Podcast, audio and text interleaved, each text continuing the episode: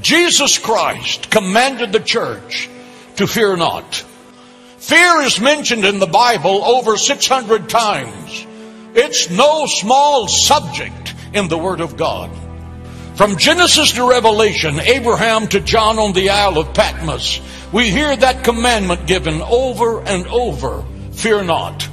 That command was given to Abraham. That command was given to Israel. That command was given to Moses. It was given to David, who ran from Saul for years, who lived in caves before he became a king. That command was given to Daniel, who was going into the lion's den. That command was given to the city of Jerusalem.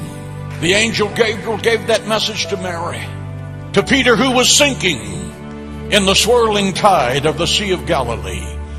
To Paul, who had been on a ship for 14 days, and it looked like all would be lost the angel of the Lord appeared and said, Fear not, fear not, fear not.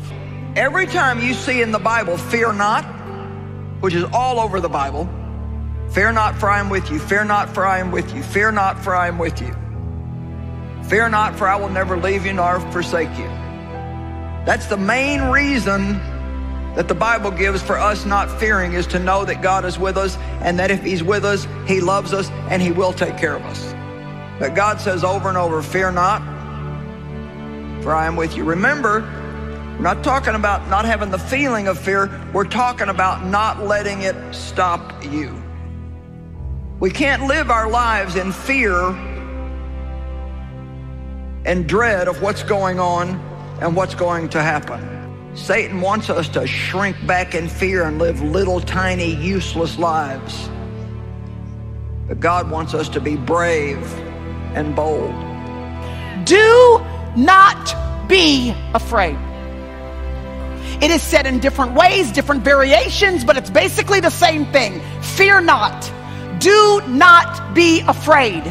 Be fearless fear ye not. Over and over and over again in different ways. God wants to say to us the exact same thing. In fact, it is so critical and so important to him that he gets to the New Testament and Paul writes a letter to a young man named Timothy. And he says, Tim, this is what you need to know that he has not given us a spirit of fear. He says, of all the important things, Timothy, that you need to know in your life and in this ministry that God is sending you through, Two, as you go through things in this journey of life that you will inevitably go through, he says, Would you remember that what our God does not give is fear? He gives power and love and a sound mind. Fear is a real thief in our lives. Isaiah 41:10 says, "Fear not, there's nothing to fear." Well, isn't that interesting? For I am with you. That's the only answer he gives because I'm with you. And so if we really know who the Lord is, I'm not talking about just going to church, but I mean if you really know who the Lord is, then we don't have to know what he's going to do. We don't have to know when he's going to do it. We don't have to know what the way is going to be. We just say, Lord, I know you're with me, and therefore I can do what I need to do. Because when fear causes you to stop and to do nothing, it's the master spirit, I believe, that the enemy uses to try to keep us from fulfilling our destiny. And so he, he tells us there's no way. He says, you, you got to be afraid of this. You know, if you failed before, then you got to be afraid that you're going to fail again. But God says, fear not, for I am with you. I love that. There's nothing to fear. Do not look around you in terror and be dismayed. You know, it's one of our problems. We look around us too much instead of looking up.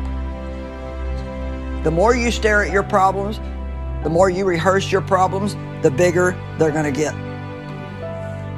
Every time you go through something difficult, it makes you a little bit stronger. Just a little bit stronger. Fear is a fact of life.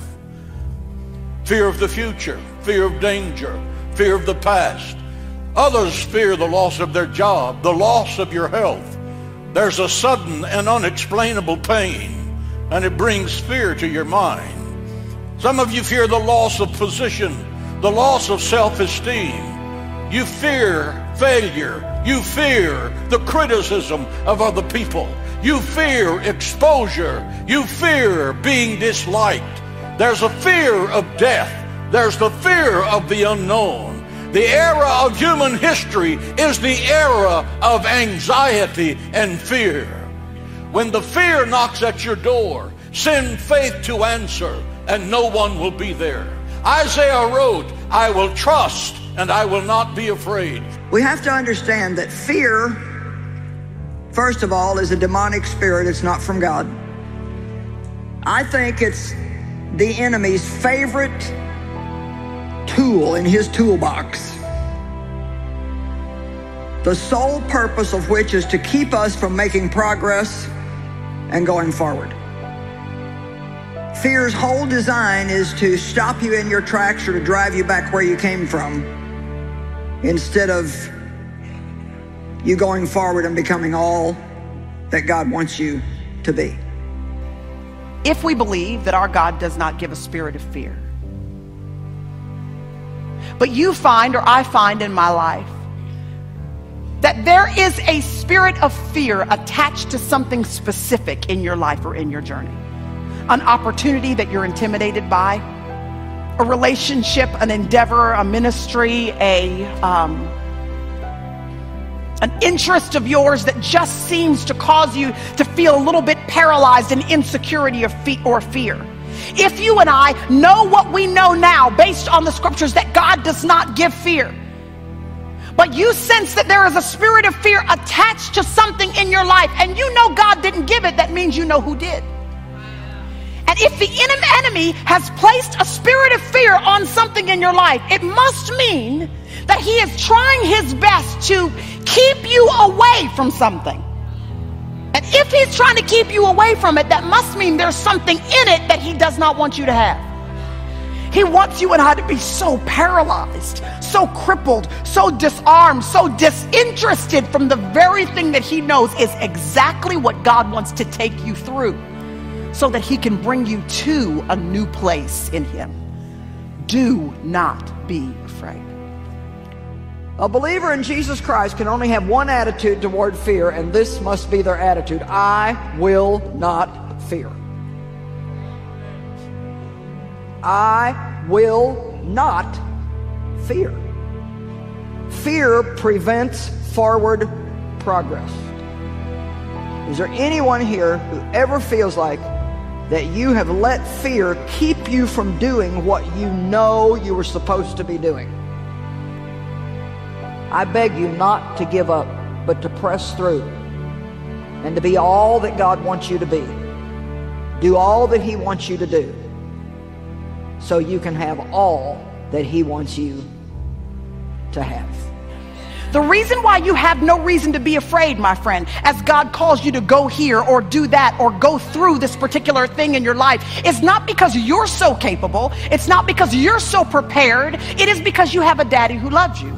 He has already gone behind the scenes. He has already orchestrated and uh, manipulated events and people and circumstances so that all he needs is a woman that's willing to say, Yes, Lord, and stand there at the plate of his grace and his glory and his uh, calling on your life and to do what he's called you to do. And if you and I will just do it, we will realize we've been set up to hit a home run every single time. So if right now there is something crippling you, the enemy is working overtime to cause you to be afraid in your life. Will you hear this message from the Holy Spirit today? Step up to the plate. Do not be afraid. Your God has got your back. If God is for us, then what difference does it make, really, who's against us? Because God is certainly greater than anything or anybody that could come against us. And you know, I think that where we get into trouble is we believe that God is for other people, but are we sure that He's for us? Can I tell you something? You having a problem is not a sign that God doesn't care. It does not mean that God doesn't see you. It does not mean that He does not care about you. He wants to help you in your time of need and trouble. We give the enemy access to our life through fear, and we give God access to our life through faith. We don't have to be afraid of things. God will take care of us. whatever's coming up in your future, even the stuff that you don't know about, God will take care of you. Come on. I said, God will take care of you. Get it in your head. God will take care all we need to know. God's going to take care of us. God has not given us a spirit of fear.